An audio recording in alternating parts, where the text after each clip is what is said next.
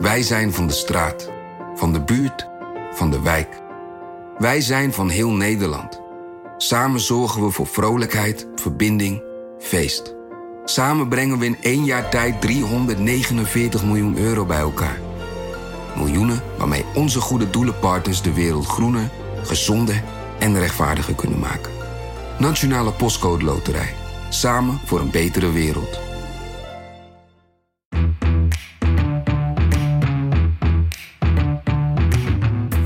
Is Haagse Zaken. Mijn naam is Lemia Aharwai. En Obama was gewoon een acteur die in die rol zat als gastheer. Uh, Danes have uh, punched above their weight. Norway punches above its weight. Ireland punches above its weight. The Philippines punches above its weight. Het is toch echt best wel pijnlijk om het zo allemaal achter elkaar te horen. Wij worden dan eh, dat over office uitgezet, eh, uitgeschreeuwd. En daar zat men echt in totale paniek hier in Den Haag. Deze week hebben we het over bezoekjes van Prime Minister Lubbers.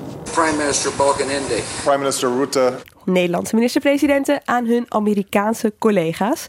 Petra de Koning die was begin deze week met recorder in de aanslag voor Haagse Zaken in Washington bij het bezoek van Rutte aan Trump. Eén die overigens dagenlang de leeslijsten van Amerikaanse media domineerde vanwege één woordje waarmee Rutte Trump interrumpeerde. No. We'll just think about those cars that pour in here and we'll do something. Gaan we het zo uitgebreid over hebben. Petra, ik wil eerst even van je weten. Hoe gaat het met de jetlag? Eh, behoorlijk goed. Ja? Ja. Je zit Ja. er wakker bij. Dat Ja, vind je? goed al. Dank je. Guus Valk, nieuw in Haagse Zaken, maar zeker niet onervaren met podcasten. Want jij was tot eind vorige maand correspondent in de Verenigde Staten. Maakte daar de Presidential Podcast. Abonneer je, het kan. Nu chef van de Haagse redactie van NRC.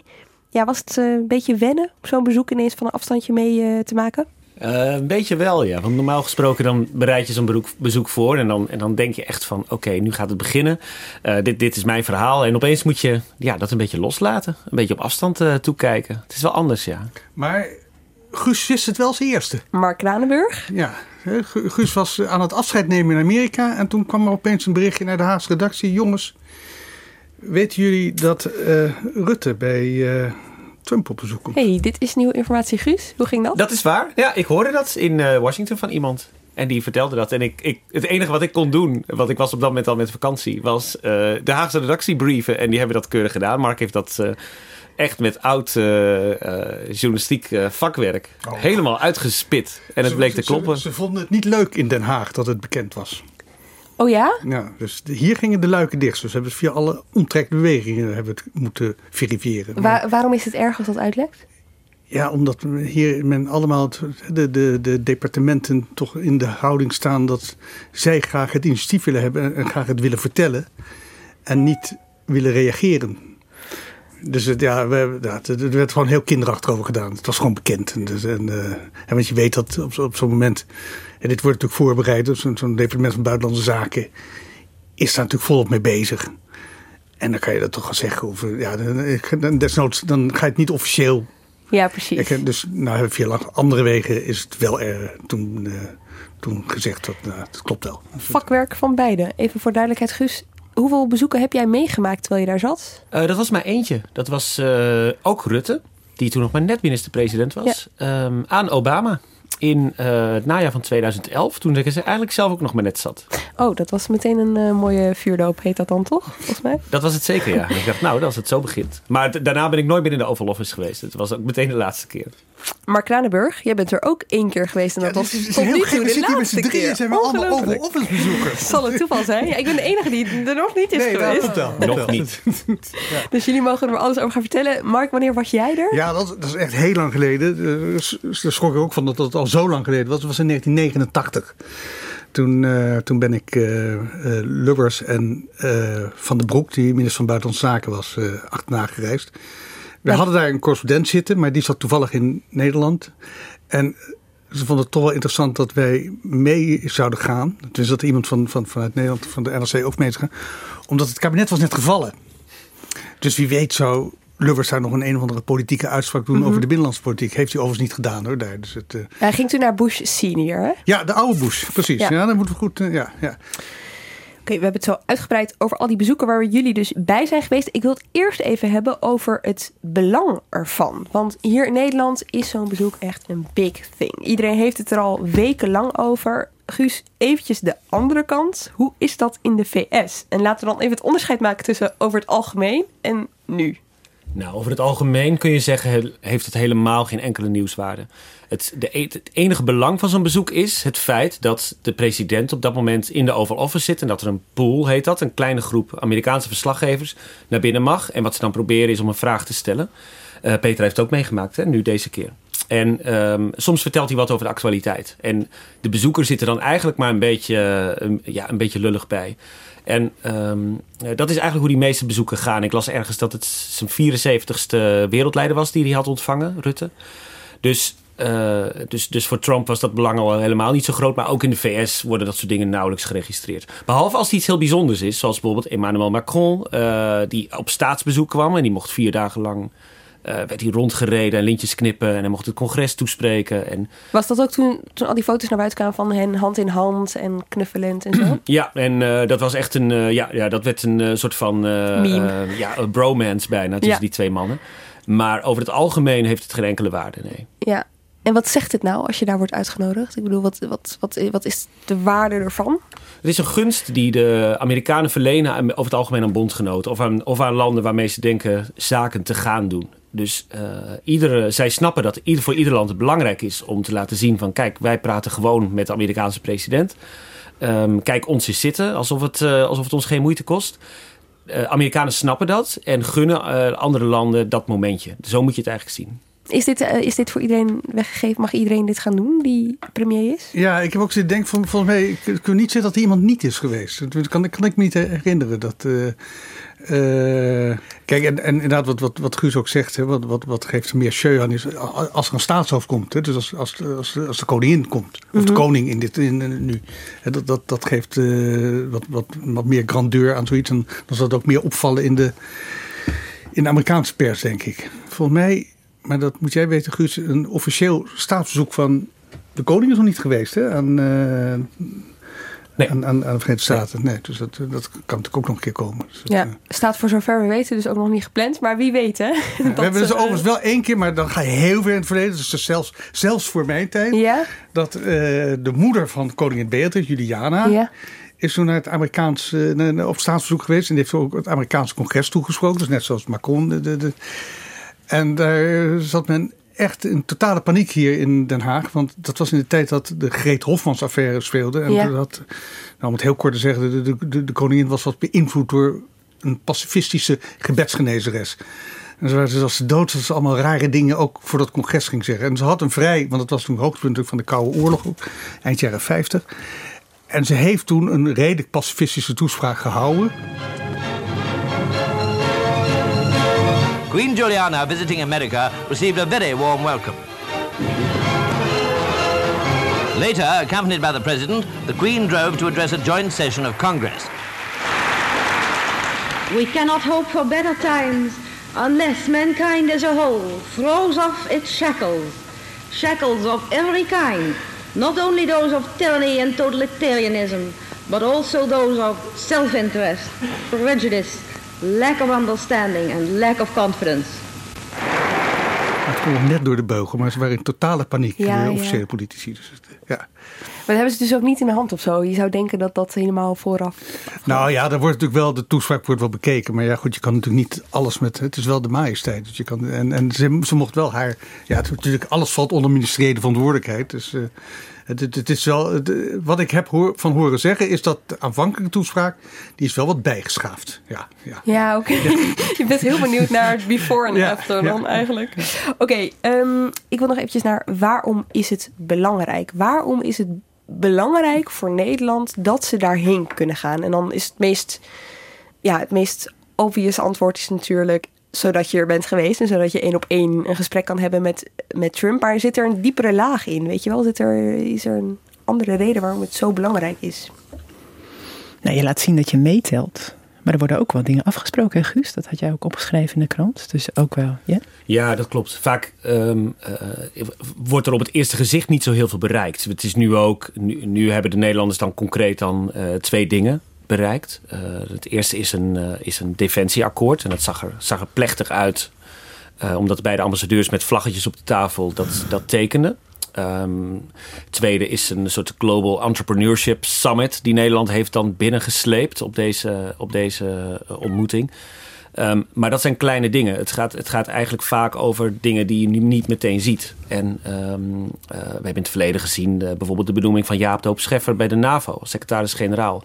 Uh, een paar maanden maar nadat hij met Balkenende bij George W. Bush op bezoek was. Dat was een soort verkapt sollicitatiegesprek. er zaten ook alle Amerikanen van belang zaten daar gewoon bij en luisterden naar wat hij te zeggen had. En of hij zwaar genoeg was om die functie te dragen. Dat weet je niet op zo'n moment dat het Mhm. speelt. Hetzelfde geldt voor 2011 toen uh, Rutte bij Obama was. En hij de Nuclear uh, Summit, uh, de NSS, binnensleepte. Daar werd op dat moment geen stampij over gemaakt. Niemand wist dat. Alleen na verloop van tijd wordt zoiets duidelijk. Dus dat, en dat, dat, zo moet je dat nu dus ook een klein beetje zien. Van oké, okay, we weten ongeveer wat er gebeurd is. Maar we weten het nog maar half. Ja. En wat ook van, van belang is voor de, voor de mensen die in Washington werken. De Nederlandse ambassade. En, ja, er zijn, zijn natuurlijk vele landen daar. Uh, en ja, als zo'n bezoek wordt voorbereid, die komen opeens, uh, die hebben veel contact met hun counterparts in de Verenigde Staten. Hè? En dus telefoneren meer dan normaal. Dus dan gaan de lijnen weer een beetje open en weet men elkaar daarna ook te vinden. Hè? Dus dat, dat is natuurlijk een nieuwe administratie, nieuwe mensen. Dus je kent elkaar minder of helemaal niet. Hè? Dat was wel een klacht van de Amerikaanse, de Nederlandse ambassadeur in Amerika ook. Dat hij, ja, hij had met een totaal nieuwe administratie mm -hmm. te maken. Dus, uh, dus dat, die contacten worden ook weer in de aanloop en zeker in de afloop natuurlijk ook wat vergemakkelijkt. En dus, die contacten die zijn dan belangrijk omdat je afspreekt bijvoorbeeld, uh, waar gaan we het over hebben? De agenda.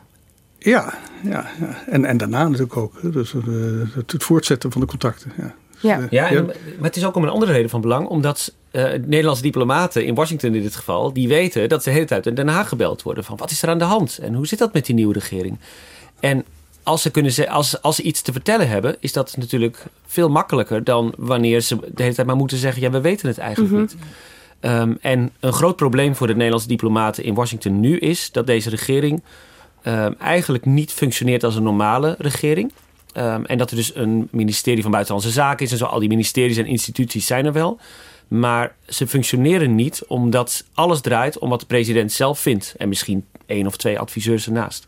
En dat betekent dat zo'n moment in de Oval Office... dat je ook eindelijk aan de president zelf kan vragen... wat wil je nou eigenlijk met ons of met Europa... of met vrijhandel of met de NAVO, noem het maar op. Dat dat eindelijk een keer... Uh, ja, uh, dat, je eindelijk een keer iets terug hoort wat wel telt. Ja. Ik kan me ook voorstellen dat je er inderdaad... weet je, je, je, je gaat erheen met een doel. Uh, weten we wat het doel was van Rutte tijdens het gesprek? Peter? Nou, het doel was uh, om duidelijk te maken dat Nederland met de Verenigde Staten belangrijke economische betrekkingen heeft. Uh, dat ze veel werkgelegenheid uh, voor, is in Amerika door Nederlandse bedrijven. Dus dat wilden ze graag duidelijk maken. Dus wij, wij, tellen echt voor jullie ook mee. Um, het doel was ook om um, te gaan hebben over de handelsproblemen die er zijn, het handelsconflict. Dus Rutte wilde het heel graag dat ook noemen. Begin alsjeblieft geen oorlog. Uh, met ons over die handel. Dus dat de importarieven aan beide kanten omhoog gaan. Dus ze hadden gedacht van ja, weet je, uh, het kan alle kanten op gaan met deze president. Um, laten we ons een paar dingen voornemen, dat we die gaan zeggen. En verder moeten we gewoon zien hoe het, hoe het loopt. Ja, het is ergens ook een soort van profileringsdingetje dat je er bent, toch? Zeker, ja.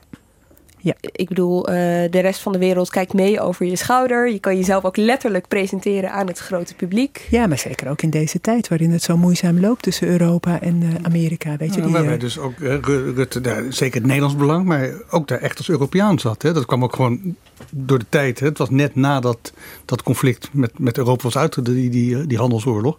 Maar ik denk, hij was de eerste Europeaan hè, na het afkondigen van... Ja, de, de Portugese president was ook geweest. Oh, die is ook, ja, ja, ja. ja. Maar, maar goed, Rutte is direct, heb ik begrepen, nadien ook gebeld door Merkel. Hoe, hoe is het geweest?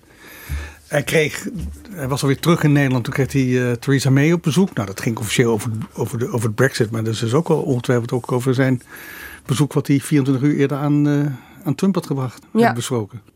Petra, wij spraken de Amerikaanse ambassadeur Piet Hoekstra... een paar dagen voor het bezoek van Rutte aan uh, Trump. En hij legde hem ook deze vraag voor. Hè, van hoe Trump de rol van Rutte in Europa ziet. Uh, I mean, I think the Dutch have always been recognized as being uh, for as much free uh, and open trade. Uh, that the Dutch, that the you know, that the Dutch are the, are the real traders in Europe, and so the uh, and that that parts of Europe are not as open to trade, and so as much as we can, as much as Rutte can bring the historic message that the Dutch have had, the importance of commerce to the rest of Europe, uh, we think that's a positive role that the Dutch can play. Eigenlijk speelt er dan ergens wel een wederzijds belang. Wel ook voor Trump in dit geval. Uh, ja, zeker. Nou ja, je weet niet zeker of Trump dat echt zo Mhm. belangrijk vindt. Um, maar het, de Amerikanen kunnen, als ze een boodschap hebben voor Europa, kunnen ze dat natuurlijk via Rutte uh, naar Brussel Mhm. proberen te brengen. Zeker. Ja. Goed, we gaan naar afgelopen 2 juli, de dag waarop het allemaal plaatsvond. Peter, jij vloog afgelopen zondag al uh, naar Washington. Liep het vliegtuig binnen. En wie kwam je daar tegen? Ja, daar zat uh, Piet Hoekstra, oh. dus de, de Amerikaanse ambassadeur. Uh, ook met United Airlines op weg naar uh, Washington. De, eerst had ik hem niet herkend. Ik bedoel, hij zat gewoon in een oranje polo shirt, economy class. Maar goed, we hebben even gepraat en hij zag het ook helemaal zitten. Een mij. oranje polo shirt, hè? Dat vond ik ja. nog wel een mooi uh, detail. En dat hij blijkbaar economy class uh, vliegt. Ja, dit, uh, de, al, mijn, al mijn ideeën over hoe dit gaat vallen nu in duigen. Want ik dacht, die zit natuurlijk exact. business class. Ja, dat dachten we allemaal. Ja, is dit normaal, Mark? Uh, nou, ik, ik, ik, weet niet hoe tegenwoordig de regels zijn bij onze departementen. Want hè, daarmee vergelijken we. volgens mij mogen ambtenaren boven een bepaalde schaal. En daar hoort de ambassadeur zeker bij uh, transatlantisch mogen ze business class vliegen. Oké. Okay. Dus uh, ja, de Amerikanen zijn wat zuiniger, denk ik dan. Het is ook wel soms een statement hoor. Ik denk in dit geval van Piet Hoekstra niet, want die wilde misschien niet herkend worden. Maar uh, het is bekend van Jimmy Carter bijvoorbeeld dat hij heel veel vliegt. En dat hij altijd economy vliegt. En ook altijd iedereen in het vliegtuig een handje geeft. Oh, ja? Dus hij wil ook gezien worden als sober. En, en ik vermoed dat dat met een Calvinist als Hoekstra ook wel het geval kan zijn. Ja, ja. Wat bijzonder dat hij dan iedereen een handje geeft. Ja, ja, ja, ik heb het ook wel eens met Bernie Sanders meegemaakt in het vliegtuig. Zat ik een keer mee in het vliegtuig. Um, en ik vermoed dat zij wel weten de, uh, hoe dat beleefd wordt. Ja. Dus uh, ja. Voelt toch dichtbij of zo dan of zo. Tastbaar. Gewone, ja. gewone man. Goed, dan uh, ben je daar, Petra, 2 juli, grote dag voor Mark Rutte. Overigens niet alleen voor hem, want hij had nog iemand meegenomen. Minister Kaag. Ja. Sigrid! Ja. Inderdaad, Sigrid Kaag, minister van uh, Buitenlandse Handel en Ontwikkelingssamenwerking. Um, hoe ziet zo'n dag eruit? Want wij zien natuurlijk allemaal het bezoek aan uh, het Oval Office. Maar wat gebeurt daarvoor? Nou, zij kwamen op zondagavond aan. Mm -hmm. Dus daar, uh, toen hadden ze gesprekken met uh, de mensen die het bezoek hadden voorbereid. Dus ze werden daar goed op in meegenomen. Wat, uh, hè, wat, wat ze hadden uitgezocht, wat ze hadden voorbereid. En de volgende ochtend zijn ze naar de nationale begraafplaats van Arlington gegaan. Daar hebben ze een krans gelegd bij de onbekende soldaat. Uh, dus dat was echt een ceremonie in de bloedhitte. Het was heel erg warm in uh, Washington. Ja, hoe warm was het? Nou, wel 37 graden. Oh, wow. Het was echt wel heel en heel vochtig. Dus uh, ja. dat was behoorlijk warm. En daarna zijn ze gaan lunchen. Ook nog even, hebben ze zich ook nog even voorbereid op dat gesprek. En om uh, twee uur precies kwamen ze aan bij het Witte Huis. Ja. En um, we hebben het er net al eventjes over gehad. Dan zou je denken, die heeft zich natuurlijk enorm goed voorbereid. Juist bij een president die uh, redelijk, uh, hoe zou je dat zeggen, onvoorspelbaar is. Um, en dan spreken de collega's van RTL spreken Rutte even vooraf. En dan zegt hij dit over zijn voorbereiding. Ik heb geen idee. Ik, ik, ik, ik, schud de hand en we gaan naar binnen en we gaan praten. En dan zie je hoe het gesprek loopt. Ja, ik zie uh, Guus Proesten en Petra nee knikken. Vertel me jongens, is dit hoe het werkt? Is nee, het zo makkelijk? Nee, zo gaat het natuurlijk echt niet. Hij bereidt zich heel goed voor. En andere mensen doen dat ook voor hem. Maar dat doet hij zelf natuurlijk ook. Kijk, het is wel zo, en dat hebben ze zich allemaal gerealiseerd... dat je het niet weet hoe het loopt bij Trump. Dus als je zo'n onvoorspelbare president hebt... kan het ook dat je verwachtingen hebt die niet uitkomen. Mm -hmm. Dus dat hij er op die manier ingaat, dat hij dat zegt, snap ik wel. Mm -hmm. Ja, we zagen natuurlijk allemaal die handshake, hè? die veelbesproken handshake met, het, met zijn hand die de elleboog van Trump vastpakte, zodat hij niet al te veel kon bewegen en zo. Maar inhoudelijk ook, weet je wel. Je je moet toch, dit, dit, dit geloof ik niet. Guus, jij? Nee, nee, nee, nee, nee. Ik geloof er niets van. en ik snap, ik snap ook eerlijk gezegd nog steeds niet helemaal waarom je hier nou een beetje over gaat ja, jokken. Ik bedoel, het is toch, iedereen snapt toch dat je zo'n bezoek goed voorbereidt. En dat het best wel een ding is dat je in het Oval Office komt. Dat eh, ik weet wel van mijn eigen ervaring toen ik met Rutte mee was in 2011. ehm, dat hij het heel vervelend vindt eh, dat er vaak op zo'n schoolreisjesachtige manier over gepraat en geschreven wordt. Ik denk dat hij eh, zoiets ook is ingegeven door een soort van innerlijk verzet tegen dat idee van, eh, van ehm, ja, de, de vertegenwoordiger van een klein irrelevant land in dat grote Oval Office. Ja. Ik, ik moest dit, bij die handdruk direct denken aan de, de film Primary Colors. Dat, daar zie je dus, de, dus de, ik meen dat John Travolta de, de hoofdrol speelt. Dat is ook een Amerikaans presidentskandidaat. En die heeft dus juist die handshake met het vastgrijpen van de elleboog van de, van de ander. Hè, Dat, dat geeft dan een extra, extra kracht, straalt het uit. En eh, extra, extra waardering. Daar heeft Rutte naar gekeken, dacht ik. Dat dacht ik ook. En in, maar volgens mij in die film was het zo dat, dat hij dat deed omdat dat net dat beetje empathie gaf. Precies, precies, Van, ja, I ja. feel your pain. Ja, ja, ja. En Rutte deed het waarschijnlijk als een soort, als een soort verzekering dat hij niet weg, dat de schouder niet eh, eh, helemaal ontwricht zou zijn. Uit de werd getrokken. Maar de handshake in het Oval Office ging echt volstrekt normaal hoor. Ja? Dus, dus Trump trok niet speciaal of zo. Oké, eh, ja, daar was jij natuurlijk bij. Hè? Ja. Eh, ik bedoel, hoe werkt dat? Eh, Beschrijf eens wat je, wat je dan ziet. Ja, nou dan gaat zo'n groep Amerikaanse journalisten ook mee met, met ons. We waren denk ik met een stuk of 10, 12 journalisten, denk ik. En die stormen dan naar binnen, zoeken een goede plek. Ehm, en dan staan we daar omheen, om, om, zo'n, om die twee stoeltjes. En dan krijg je eerst een statement van Trump en dan van Rutte. En dan eh, begint, beginnen al die journalisten. En dan worden we eigenlijk weggeschreeuwd. Van. En dan, weggeschreeuwd? Ja, want dan moeten we weg. Want het, het was niet de bedoeling dat het een persmoment zou zijn.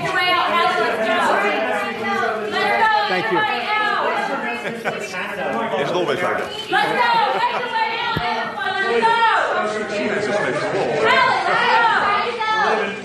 Maar die journalisten, Amerikaanse journalisten, beginnen ook te schreeuwen. Die beginnen hun vragen door elkaar heen te schreeuwen. En dan stopt dat op een gegeven moment. En dan is er nog eentje die een vraag stelt. Daar ging Trump op in.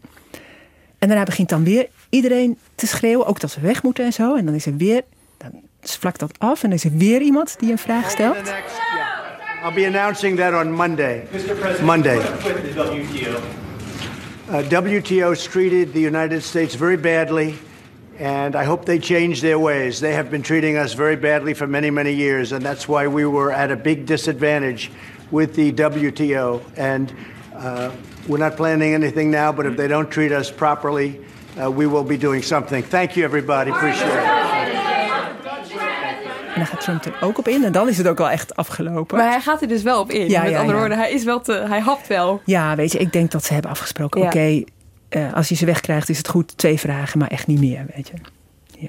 Hey, maar jongens, die Oval Office, vertel me eens hoe het eruit ziet. Is het groter dan dat je denkt? Is het kleiner dan dat je denkt? kleiner denkt, hè? Kleiner, Ja. zeker. Ja. Ja. Ja. ik moet zeggen dat ik had, eh, dat Petra van tevoren ook gezegd. ehm, ik had een beetje spijt van mijn eigen bezoek aan de Oval Office. Oh. Omdat het. ehm, ik, was, ik had mijn notitieblokje mee. Ik was natuurlijk super gebrand op. eh, ik moet die, die, moet die citaten goed hebben.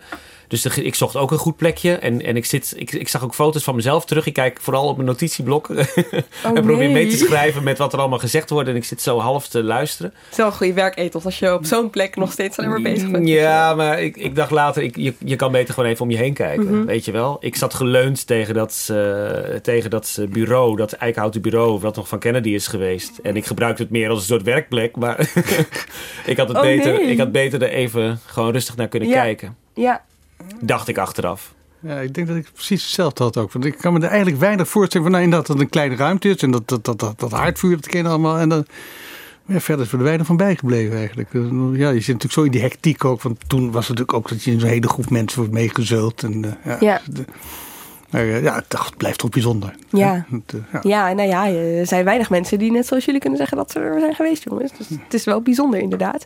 Dan zijn ze klaar en dan is er daarna een persconferentie door Rutte.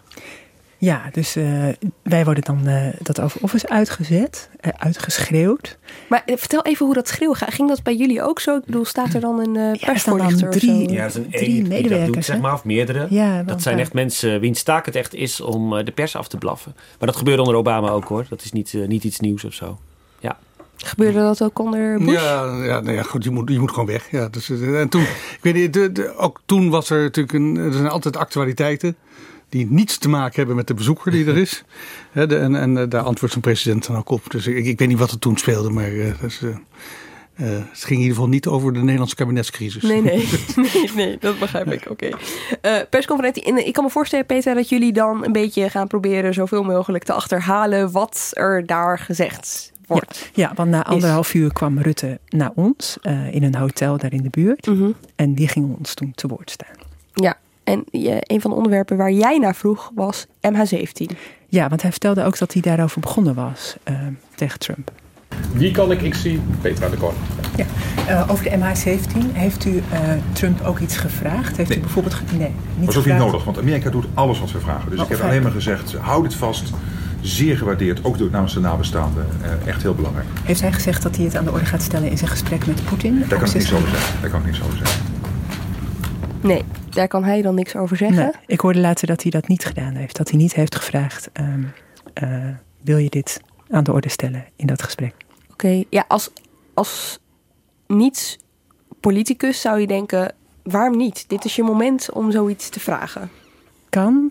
Um, maar bij Trump weet je dat natuurlijk niet helemaal zeker, hoe dat dan uitpakt. Als hij ziet dat dit iets heel belangrijks is voor jou en dus ook voor Poetin. Um, weet je, er is theoretisch, weet je, als mensen daar van tevoren over nadenken, die daarmee bezig zijn, dan, het kan ook een risico zijn. Hij kan het ook weggeven aan Poetin. Er is geen reden voor hoor. Tot nu toe hebben de Amerikanen, om dat te denken, de Amerikanen hebben Nederland steeds gesteund. Maar je weet het ook niet wat er dan in zo'n gesprek tussen die twee gebeurt. Ja. Nou, Rutte was er heel streng over, zei gewoon nee. Maar Piet Hoekstra, waar we het net al eventjes over hadden, die durfde er iets, iets vrijer over te praten. Zeker. Ja. The president is going to be meeting with uh, you know, with Putin, uh, I think on July 16. Um, and the reason there is to uh, send, I think, a, send a clear message from the U.S. to uh, to Russia. Also on this topic. I think I think it will be on MH17. It'll be on Ukraine. It'll be on Syria. Uh, to you know try try to move forward and and get resolution uh, on these issues uh, and engaging with Russia uh, to acknowledge that you know their behavior on, on, a number of these issues is unacceptable. Ja, toch wel een stuk uitgesprokener dan, uh, dan Rutte in ieder geval erover. Ik vraag me dan af, hè, Guus, we hadden het er net al eventjes over. Soms komen we er pas uh, maanden of jaren later achter dat iets is besproken daar. Um, worden er notities gemaakt? Kan dat verjaren? Weet je wel, komen, kunnen we er op een gegeven moment achterkomen? Nee, er worden geen notities gemaakt. Uh, het lastige is, wat je vastlegt in het Witte Huis is dan ook meteen een, uh, een officieel document. Dus dat moet dan worden bewaard en dat kan ooit nog eens tegen gebruikt worden of wat dan ook. Uh, presidenten maken er geen gewoonte van om dit helemaal te stenograferen. Dit soort gesprekken moeten ook een beetje los gebeuren.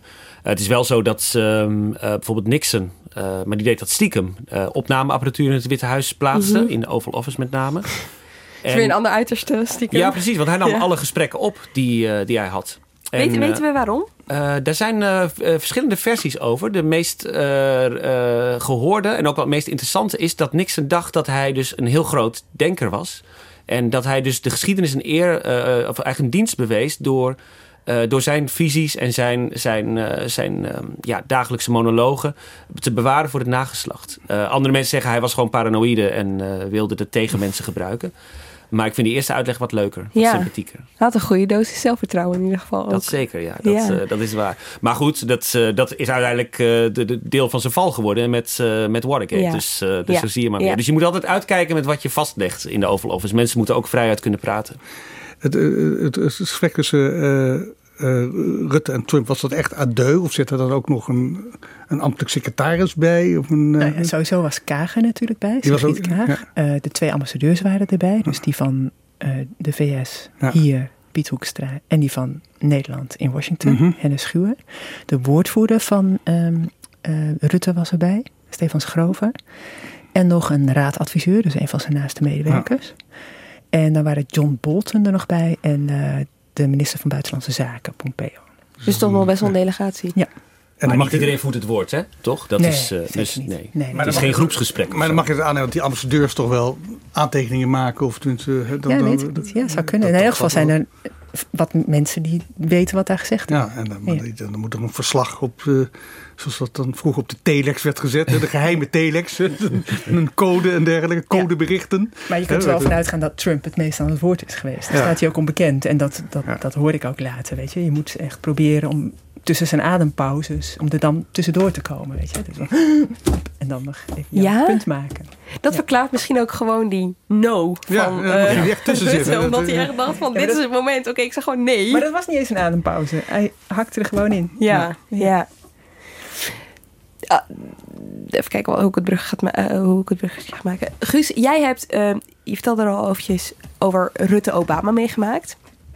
Overal, hè? Wat is nou het grootste verschil dat je merkt met dit bezoek? Het grote verschil was eigenlijk twee verschillen. Het eerste verschil zit hem in Rutte zelf, denk ik. Ehm, eh, Petra, jij zat er deze keer veel dichter op. En je, je kon het misschien, eh, eh, misschien verdraait de televisie hoe dingen echt zijn.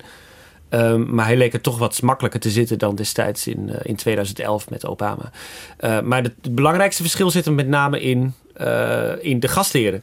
Eh, bij Trump, eh, dat merkten jullie net terecht al op, weet je nooit wat er gebeurt. Mhm. Eh, dat is natuurlijk gevaarlijk, want je kan misschien iets verkeerd zeggen of dingen kunnen een rel worden. Of nou ja, we hebben het nu met dat no gezien. Dat zou onder Obama ondenkbaar zijn geweest. Obama had deze ontmoetingen, zag ze zo van oké, ze moeten, ze horen erbij. Bondgenoten vragen erom, het hoort nou eenmaal zo.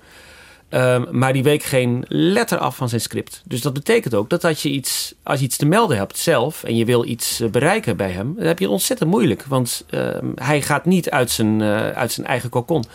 Eh, bij Trump kan je zomaar krijgen dat hij je gelijk gaat geven, of dat hij, dat hij het ergens mee eens is, of dat hij ergens op reageert. Of misschien, eh, misschien gebeurt er wel iets, iets, iets grappigs of iets, eh, iets ontspannends.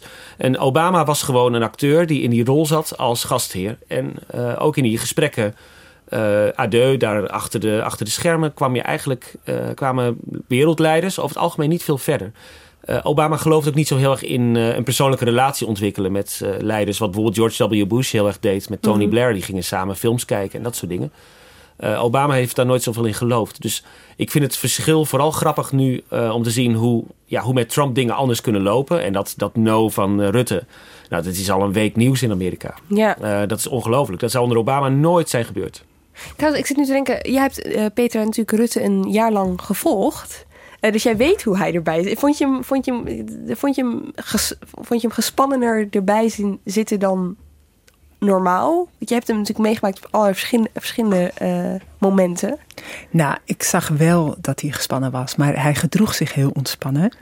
Maar ik- ja, ik bedoel, ik zag zijn mimiek was net iets, weet je, net iets ehm, beheerster. En net iets, net iets meer mimiek dan anders. Maar het, het zag er heel ontspannen uit. Mhm. Maar ja, ik vond het ook niet zo gek dat, dat je wel wat spanning ziet. Ja, ja, ja. Guus, terug naar jou. Ehm, je hebt het over een script Ja. van Obama. Maar het nadeel van een script is dat je je vaak ook echt precies aan de tekst houdt. Eh, en dat merkte je natuurlijk ook met Obama. Er was een eh, Deense satiricus en die heeft daar echt gebruik van gemaakt. Die heeft het allemaal achter elkaar gezet. En dan krijg je dit. Uh, Danes have uh, punched above their weight uh, in international affairs. Norway punches above its weight. Ireland punches above its weight. The Philippines is not the largest of countries. Uh, it punches above its weight. We have no stronger ally than Australia. Poland is uh, one of our closest and strongest allies. Great Britain is uh, one of our closest, strongest allies. As I said earlier, Germany is one of our strongest allies. The Republic of Korea is one of our strongest allies. Israel is one of our strongest allies. France is our oldest ally, continues to be one of our closest allies. Italy is one of our strongest allies. Japan is, of course, one of our strongest and closest allies. Uh, we have uh, no stronger ally than uh, the Netherlands. Uh, they consistently punch above their weight. Hey, er zat wel het woordje consistently bij. Dus wat dat betreft hadden we toch iets... dat wordt no stronger ally. Hè? dus, het is toch echt best wel pijnlijk om het zo allemaal achter elkaar te horen. Dan. Nou, dat is het ook wel. Zeker als je bedenkt dat, dat, uh, dat het... Nou, in dit geval dan voor de Nederlanders. Die kwamen daar echt opgetogen uit. Die dachten van, dit, dit is goed gegaan. Natuurlijk A, omdat, het niet, uh, omdat er geen gekke dingen gebeurden. Maar ook omdat Obama echt aardige dingen te vertellen had. Ja. En, Um, als je dit hoort, dan denk je wel een beetje van... Uh, ja, je, je, je, je, voelt je één in een uh, lange rij. Ja, voel je toch een beetje gepiepeld. En er is altijd een beetje een vertoning ook van... Uh, en dat gebeurt ook heel vaak. En dan staat er voor zo'n gesprek een half uur of een uur. En dan, ja, we hebben extra tijd gekregen. We hebben een encore. Ja, dat is natuurlijk ook ingebouwd. Hè? Ja. Die krijgt altijd extra tijd. Het toch, wordt toch heel serieus genomen. Het gesprek liep uit. Ja, klopt.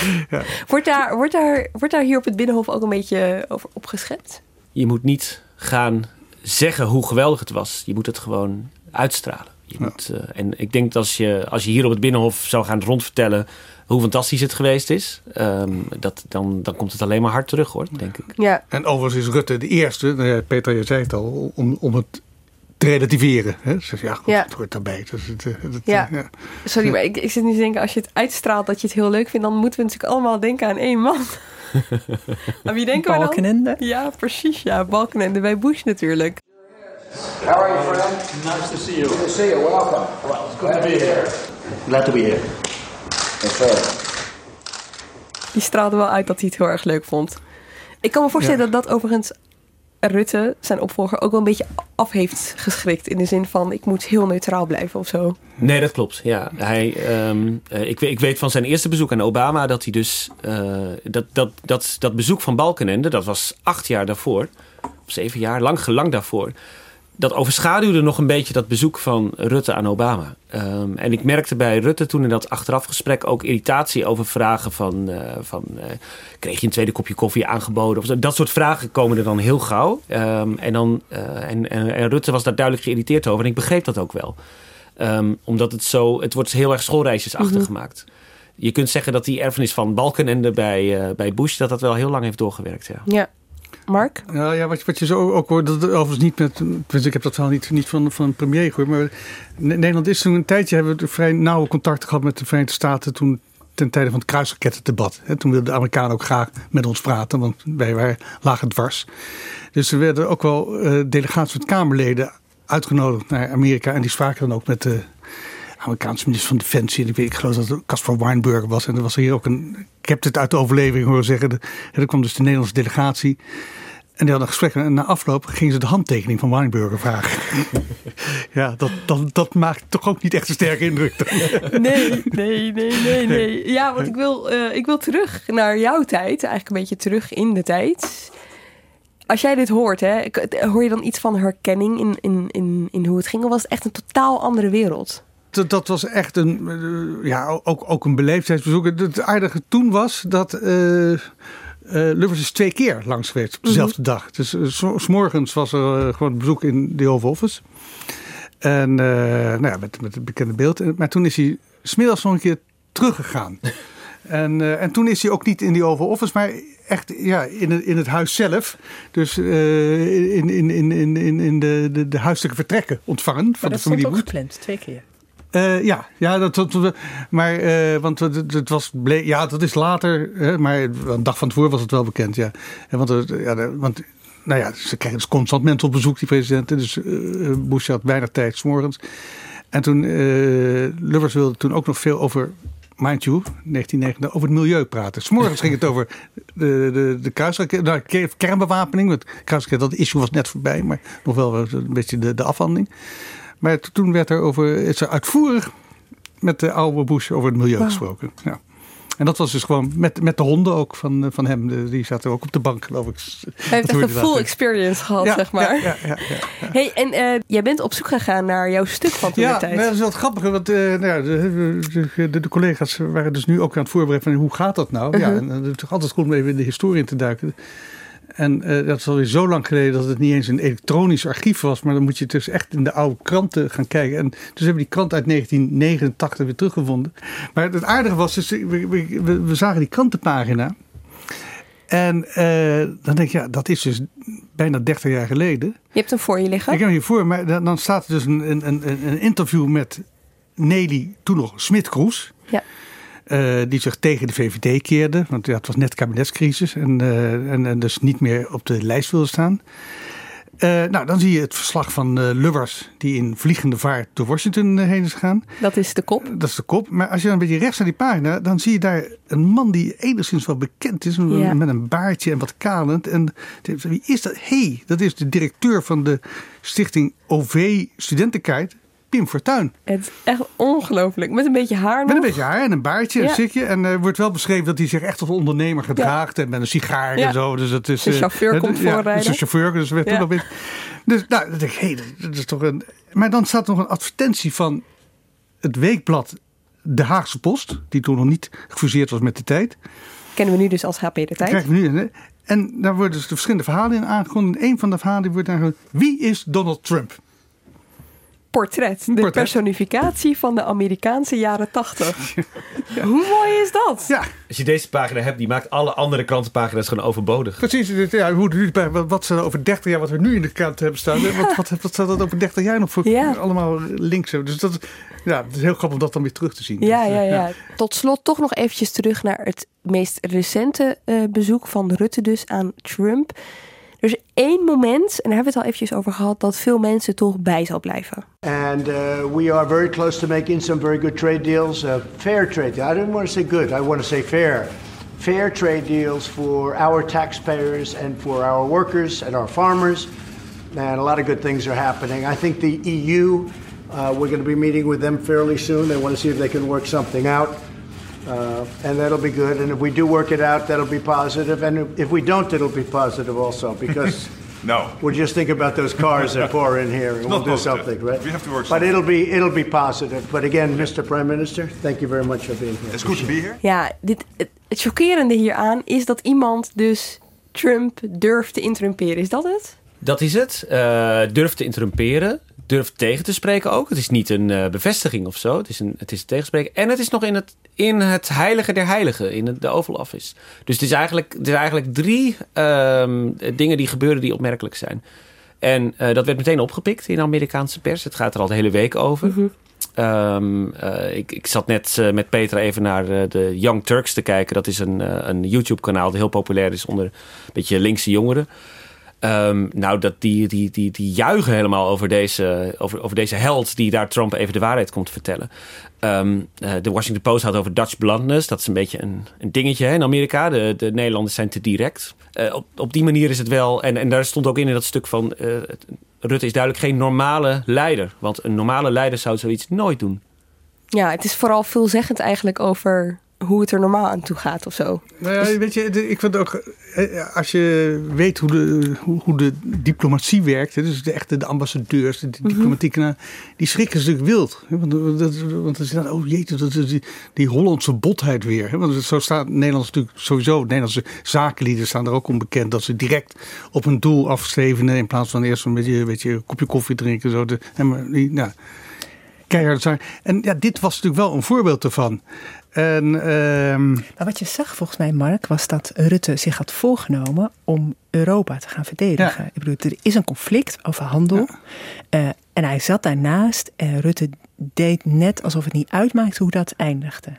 En dat, weet je, dan zie je die man denken. eh, dat denk ik te zien.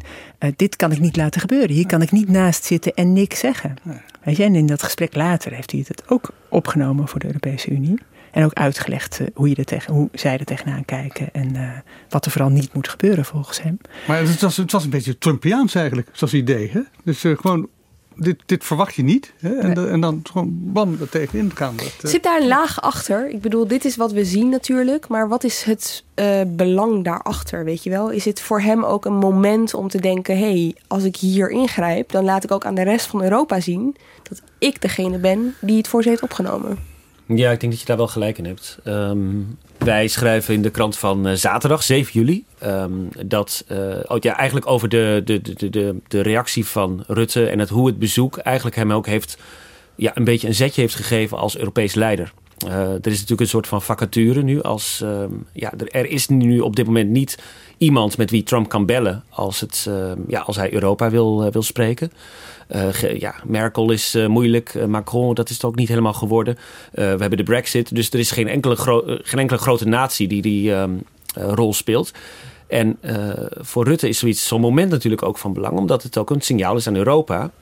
van ik neem Europese belangen serieus. En ik kom op voor Europa op het moment dat het moet. Namelijk hier naast de president in het Hol van de Leeuw. Dus dat is al een, uh, al een, al een belangrijk element. Uh, tegelijkertijd is het natuurlijk belangrijk dat hij wel blijft praten met Trump. En dat Trump hem ook ziet als um, ja, een gesprekspartner in Europa. En uh, het is ook interessant om te zien, nu, nu het zo in de media speelt in Amerika, daar is mhm. Trump natuurlijk super gevoelig voor. Um, wat dat doet met Trump. En gaat hij dit, dit nu ook oppikken? Um, of wordt hij, ja, blijft hij zeg maar, het uh, nice guy imago uh, houden dat, dat Rutte nog wel een beetje had bij Trump? Ja, dat, dat past natuurlijk ook een beetje wel in het patroon. Hè. Ik bedoel, dat komt wel bij die Amerikanen ook aan. Want eerder heeft Donald Tusk ook al zich heel fel uitgelaten over de Amerikanen. Met zulke vrienden heb je geen. Hoe zei, wat zei je nou? Met zulke vrienden heb je geen vijanden nodig. En Macron heeft natuurlijk ook al een paar keer fel uh, zich erover uitgelaten. Dus maar het is toch wat anders om gewoon nee te zeggen als je Ja, ja, ja, nee, maar goed, het is allemaal in het... het telt op een beetje. Hè? Ze, ze durven. Europa durft... Uh, ja, dat is. Uh, en ja, en bedoel, misschien gaan we over, over drie jaar denken we, nou, daar is het toen begonnen in dat jaar eigenlijk. Hè? Als we helemaal uit elkaar liggen. Het nieuwe zelfvertrouwen van de Europese ja, ja, ja, eh. Maar wat, wat kan de consequentie zijn? Want het is, hè, goed, hij ziet natuurlijk zelf ook wel uh, dat het uh, viral gaat, uh, dat filmpje. Ik bedoel, wat kan een consequentie zijn? Valt er over te speculeren of is dat gewoon afwachten? Nou ja, een, een, een toch een wat, zeg maar, met, met vertraging boze reactie van Trump bijvoorbeeld. Een tweet. Bijvoorbeeld, ja, dat is, uh, zulke dingen kun je echt niet uitsluiten. Zo is het heel vaak gegaan hè, de laatste tijd. Um, Trump is heel gevoelig voor hoe dingen vallen. En uh, het punt bij dit is dat het, uh, je zou het kunnen opvatten, en zo is het door Amerikaanse journalisten opgevat als een vernedering. En van Trump is bekend, dat, dat blijkt ook keer op keer, dat hij heel gevoelig is voor niet eens zozeer tegengesproken worden, maar vernederd worden. En um, dat pikt hij wel op. Dat ziet hij ook. Dus, uh, dus ik ben wat dat betreft wel benieuwd van wat wordt de, de reactie in uh, tweede, derde, vierde instantie. Ja, want het kost enige tijd. Hè? Naarmate, ja. Maar naarmate dat meer en meer herhaald wordt. En dat is natuurlijk al nu talloze keren gebeurd. Hè? Dat, uh, ja. ja, want ik zat in het vliegtuig terug. Deze keer niet met Piet Hoekstra, maar met een Amerikaanse mevrouw. En die ging mij ook bedanken omdat oh, Rutte ja? dat, oh, ja? dat gedurfd had tegen Trump. Ja. Petra als afgevaardigde van Nederland. De echte ambassadeur. ja. Oké, jij moet heel snel gaan, Mark. Dank jullie wel. Guus Valk, Mark Kranenburg en Petra de Koning. Dank ook voor het luisteren. Volgende week zijn we er weer. Zelfde plek, dezelfde tijd. En in de tussentijd, ja, vertel je vrienden, buren, collega's tijdens die ene zomerbarbecue eens over Haagse zaken. Want de zomer komt eraan. Dus natuurlijk alle tijd om te luisteren. Doe het gewoon. Daar zijn we hartstikke blij mee. Tot volgende week.